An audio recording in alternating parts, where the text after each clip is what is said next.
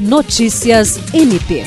O Ministério Público do Estado do Acre, por meio da Promotoria de Justiça Acumulativa do município de Acrelândia, obteve, após a assinatura de três termos de ajustamento de conduta, a realização de concursos públicos pela Prefeitura Municipal e Câmara de Vereadores de Acrelândia, que estão com inscrições abertas até o dia 14 de outubro.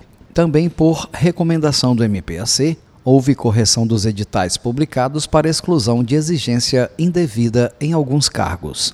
Os TACs foram assinados em 2021 pelo titular da promotoria, promotor de justiça Vanderlei Batista Cerqueira, pelo prefeito de Acrelândia, Olavo Francelino de Rezende, e pelo presidente da Câmara Municipal, Gilberto Franza da Silva.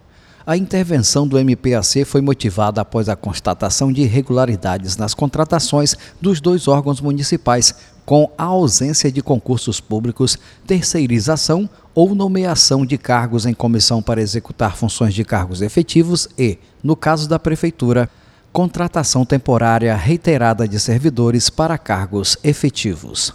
Jean Oliveira, para a Agência de Notícias do Ministério Público do Estado do Acre.